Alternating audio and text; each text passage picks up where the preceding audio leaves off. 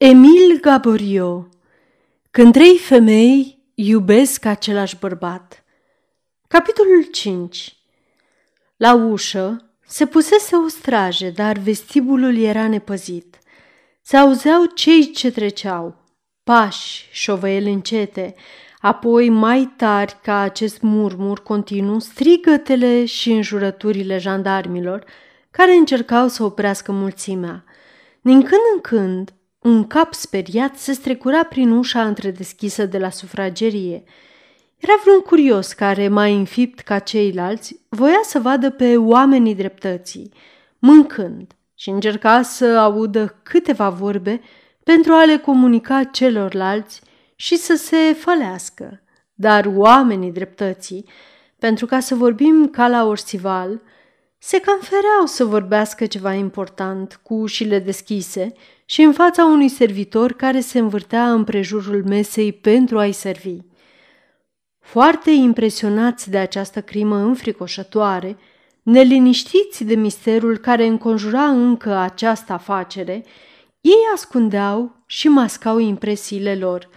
Fiecare în parte studia probabilitatea bănuielilor sale și păstra în sine părerea sa – în timp ce mâncau, domnul Dominii ordona însemnările sale, numerota foile de hârtie, însemnând cu cruce anumite răspunsuri mai semnificative ale inculpaților și care trebuiau să fie scheletul raportului său.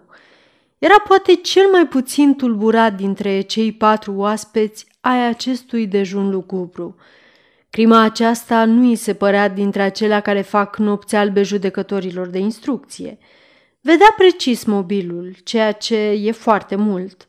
Prinsese pe Chefliu și pe Gespin, doi vinovați sau, cel puțin, doi complici. Așezați unul aproape de altul, tatăl Plantan și doctor Gendron vorbeau despre boala care stinsese pe Sovresi, Domnul Curtoa trăgea cu urechea la zgomotele de afară. Noutatea dublei crime se răspândise în district. Mulțimea creștea din minut în minut. Ocupase curtea și devenea din ce în ce mai îndrăzneață. Jandarmeria fusese înfrântă. Acum ori niciodată era pentru primarul din Orsival momentul să se distingă. Mă duc să conving pe cei de afară și să-i determin să se retragă. Se șterse la gură, aruncă pe masă șervetul strâns și ieși. Era vremea. Nu se mai asculta nici poruncile șefului de post. Niște curioși mai îndârjiți decât ceilalți se hotărâseră să forțeze poarta dinspre grădină. Prezența primarului nu prea intimidă mulțimea dar dublă energia jandarmilor. Vestibulul fu evacuat. Ce ocazie minunată de discurs! Domnul Courtois nu o va scăpa. Bănuia că elogvența sa, dăruită cu calitățile dușurilor reci, va calma această înfierbântare neașteptată a supușilor săi, atât de potoliți de obicei. Înaintă pe peron, cu mâna stângă în deschizătura vestei, gesticulând cu mâna dreaptă, luând poza mândră și nepăsătoare pe care sculptorii o dau marilor oratori. Astfel e reprezentat Manuel în istoria restaurației, în momentul de pomină când striga Umflați-mi pe omul ăla! Discursul său ajungea în fragmente în sufragerie, după cum se sucea la dreapta sau la stânga – Vocea sa era clară sau se pierdea în văzduh. El glăsuia, Domnilor și scumpii mei cetățeni, o crimă nemaipomenită în analele orcivalului a însângerat liniștita și cinstita noastră comună. Iau parte la durerea dumneavoastră, Înțeleg deci și îmi explic înfrigurata dumneavoastră emoție și dreapta dumneavoastră indignare. Ca și dumneavoastră, amicii mei, mai mult ca dumneavoastră, iubeam și stimam pe nobilul conte de Tremorel și pe virtuoasa sa soție. Și unul și celălalt au fost providența ținutului nostru. îi vom plânge împreună. Te asigur, zicea doctor Gendron, tatălui Planta, că simptomele pe care mi le povestești nu sunt rare în urma unei pleurezii. S-ar părea că boala e învinsă, totuși ne înșelăm. De la starea acută, umflătura trece în starea cronică, se complică cu aprinderea de plămâni și cu oftica. Totuși, nimic nu justifică, urmă primarul, o curiozitate care, prin exteriorizarea sa supărătoare și zgomotoasă, împiedică acțiunea justiției și este în tot cazul o atingere de neiertat al legilor. De ce această îngrămădeală neobișnuită? De ce acest gomot, acest vuiet, aceste discuții ne la locul lor? Au fost, zicea tatăl Plantin, două sau trei consultații care n-au dat vreun rezultat favorabil. Sovresi prezenta simptome cu totul curioase și bizare. Se plângea de durere atât de necrezut și de absurde, care derutau socotelile doctorilor celor mai experimentați. Nu-l căuta oare doctor R din Paris? Chiar așa, venea în fiecare zi și adesea dormea la castel. Deseori l-am văzut îngrijorat, urcând strada principală a orășelului, se ducea să supravegheze prepararea rețetelor sale la farmacie. În consecință, răcnea domnul Curtoa, în consecință, domoliți supărarea dumneavoastră dreaptă, fiți liniștiți, fiți demni. Domnul doctor Gendrom urma, farmacistul dumneavoastră e un om inteligent, dar aveți în orșival un tânăr care îi dă mult înainte. Este unul care se ocupă cu leacuri băbești și care a știut să câștige cu ele parale bune. Un oarecare Roblo. Roblo, felcerul, chiar el, îl bănuiesc că dă consultații și profesează farmaceutica pe ascuns. E foarte deștept. De altfel, eu i-am făcut educația.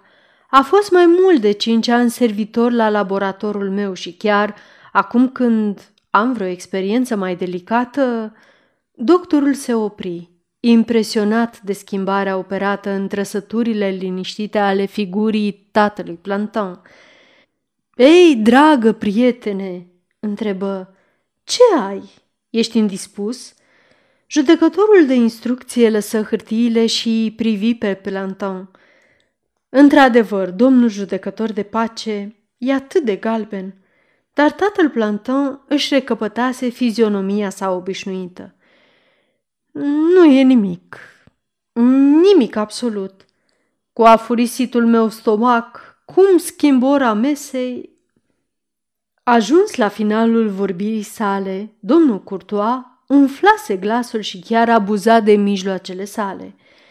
Duceți-vă! Duceți-vă la locuințele dumneavoastră liniștiți! Întorceți-vă la treburile voastre! reluați lucrul, fiți fără grijă, legea vă apără, justiția a început deja opera sa, doi dintre autorii nelegiuitei fapte sunt în puterea noastră și suntem pe urmele și celorlalți complici. Din toți servitorii astăzi la castel, observă tatăl Plantin, nu e niciunul care să fi cunoscut pe Sovresi. Încet, încet întregul personal s-a renoit. Desigur, răspunse doctorul, că vederea foștilor servitori era foarte neplăcută contelui de Tremorel. Fu întrerupt de primar care se înapoia cu ochiul strălucitor, cu obrazul îmbujorat, ștergându-și fruntea. Am făcut mulțimea să înțeleagă nerușinarea curiozității sale toți au plecat. Ar fi voit, mi-a spus șeful de post, să-i facă una lui Filip Berto. Opinia publică niciodată nu greșește.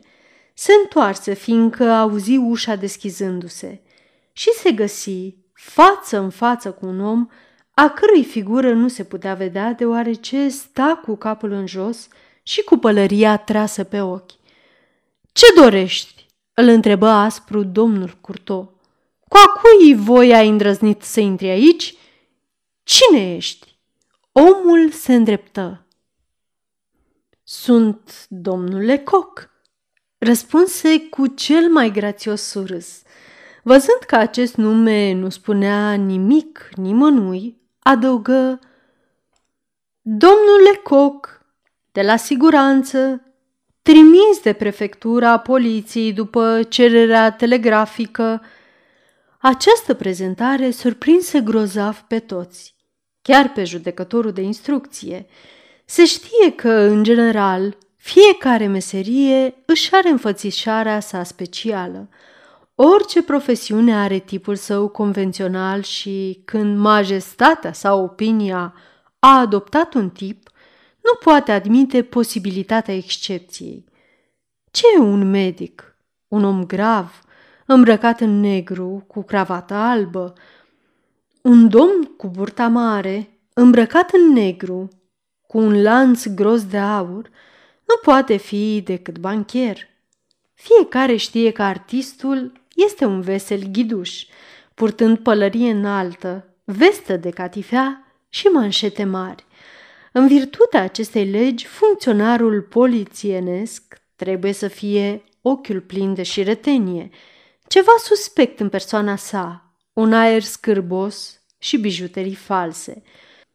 Cel mai prost dintre negustorași este convins că are în fața sa un agent polițienesc când vede un om voinic, cu mustața și pălăria lucitoare, gâtul strâns într-un guler înalt, îmbrăcat cu o redingotă neagră, roasă, închisă la nasturi cu atenție peste o absență totală de albituri.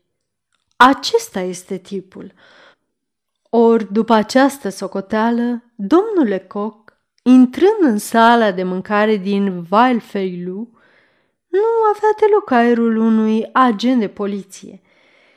Este adevărat că domnul Lecoq are aerul pe care vrea să-l aibă.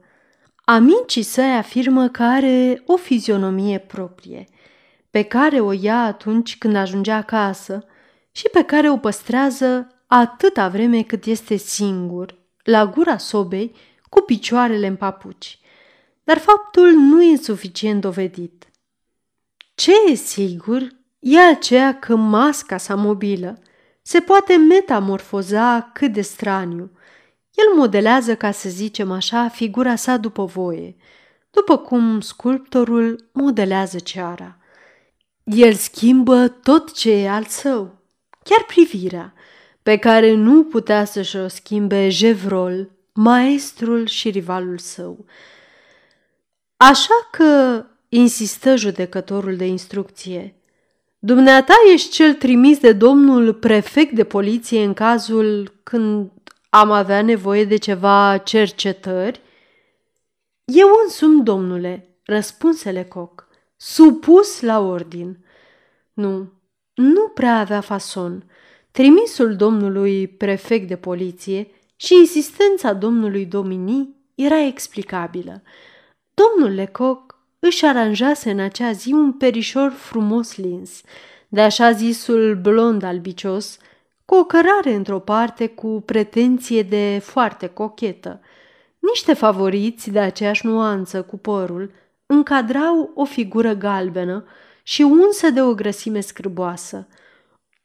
Ochii săi mari, bulbucați, păreau înfipți în rama lor roșie – un surâs nevinovat se răsfăța pe buzele sale cărnoase, care, când se deschideau, arătau o serie de dinți lungi și galbeni. Fizionomia lui nu avea nimic cert. Era un amestec în cantități aproape egale de timiditate, naivitate și mulțumire. Era imposibil să bănuiești cea mai mică inteligență la un tip cu un asemenea cap. Fără să vrei, după ce îl priveai, îi căutai și gușa. Negustorii de mărunțișuri, care vând cu bucata, care după ce au furat timp de 30 de ani vânzând ață și ace și se retrag cu 18.000 de livre de rentă, au acest cap inofensiv. Costumul său era tot așa de incolor ca și persoana sa. Redingota era la fel cu toate, pantalonii la fel cu alți pantaloni.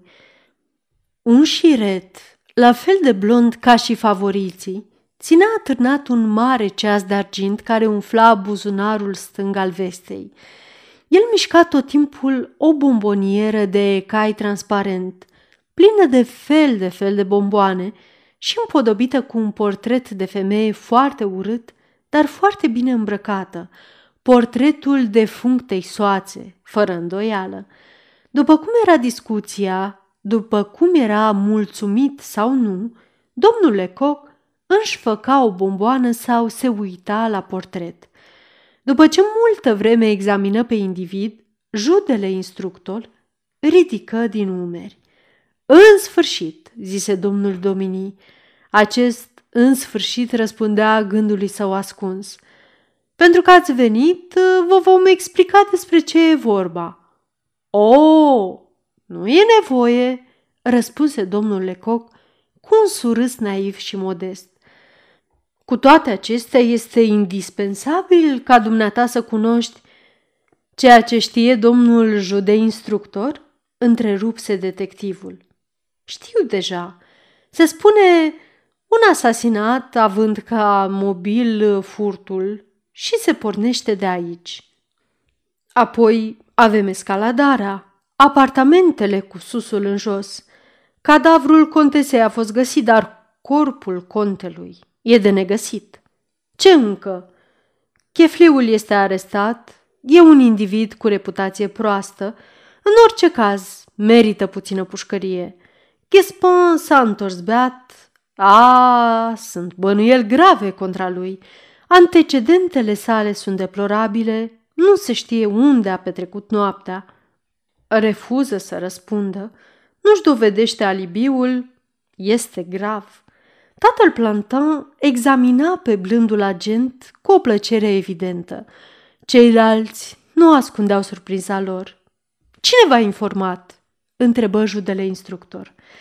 E, răspunse domnul Lecoq. Toată lumea, câte un pic. Dar unde?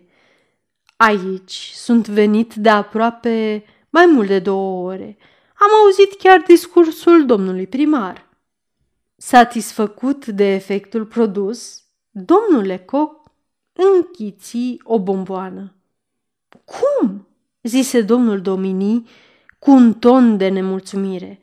Nu știați că vă aștept? Iertare, răspunse detectivul. Sper că domnul judecător va binevoi să mă asculte. Studiul terenului este indispensabil. Trebuie văzut, aranjate bateriile, Țin să culeg rumoarea publică, opiniile, cum se zice, ca să știu la ce să mă aștept. Toate acestea nu justifică întârzierea dumitale. Domnule Coc aruncă ochii către portret. Domnul judecător n-are decât să se informeze la siguranță și îi se va spune că îmi cunosc meseria. Partea importantă la facerea unei anchete este aceea de a nu fi cunoscut. Poliția, și asta e foarte prost, e foarte rău privită. Acum, dacă se știe cine sunt și de ce am venit, pot să ies din nou. Nu vor mai spune nimic. Sau dacă întreb, îmi vor răspunde mii de minciuni. Se vor păzi de mine. Nu îmi vor spune nimic. Este foarte adevărat, zise domnul Plantin, venind în ajutorul detectivului. Deci, când mi-a spus de acolo, e în provincie, mi-am făcut capul pentru provincie. Sosesc și toți văzându-mă își zic, iată un omuleț foarte curios, dar nu răutăcios. Apoi alunec, mă strecor, ascult, vorbesc, trag de limbă, întreb, mi se răspunde cu inima deschisă, mă informez, culeg indicații, Nimeni nu se jenează față de mine. Sunt fermecători locuitorii din Orsival. Mi-au și făcut câteva propuneri și chiar am câțiva prieteni care m-au invitat să iau masa diseară cu ei. Domnul Domini nu prea agrează poliția și nu se ascunde. Suportă ajutorul său mai mult decât îl primește, numai pentru că are nevoie. În concepția ce o are asupra cinstei, condamnă mijloacele pe care aceasta, adesea, este silită să le întrebuințeze, cu toate că recunoaște utilitatea și nevoia acestor mijloace. Ascultând pe Lecoq, nu se putea opri să nu-l aprobe și cu toate acestea îl privea cu ochi foarte puțin prietenoși. Deoarece știți atâtea, atâtea lucruri, îi zise rece, vom cerceta locul crimei. Sunt la ordinele domnului jude instructor, răspunse scurt detectivul. Și fiindcă toți se sculară, profită de acest moment pentru a se apropia de tatăl Plantan și întinzându-i bomboniera îi zise Domnul judecător de pace obișnuiește? Tatăl Plantan nu crezu de cuvință să refuze. Înghiți și el o bomboană și seninătatea își reluă locul pe fruntea detectivului. Îi trebuia și lui, ca la toți mari actori, un public simpatic și simțea vag că va avea de lucrat în prezența unui amator. Sfârșitul capitolului 5 Aceasta este o înregistrare Cărțiaudio.eu. Această înregistrare este citită cu respectarea legislației în vigoare pentru Cărțiaudio.eu. Copierea, repostarea, multiplicarea, vânzarea, închirierea și sau difuzarea publică a acestei înregistrări, fără acordul scris al Cărțiaudio.eu, constituie infracțiune și se pedepsește conform legislației în vigoare. Pentru noutăți, vă invităm să vizitați site-ul www.cărțiaudio.eu și să ne susțineți cu un like, subscribe și follow pe canalul de YouTube Cărți Audio. Îi puteți susține prin donații pe naratorii voluntari ai acestui canal. Vă mulțumim și vă dorim audiție plăcută în continuare.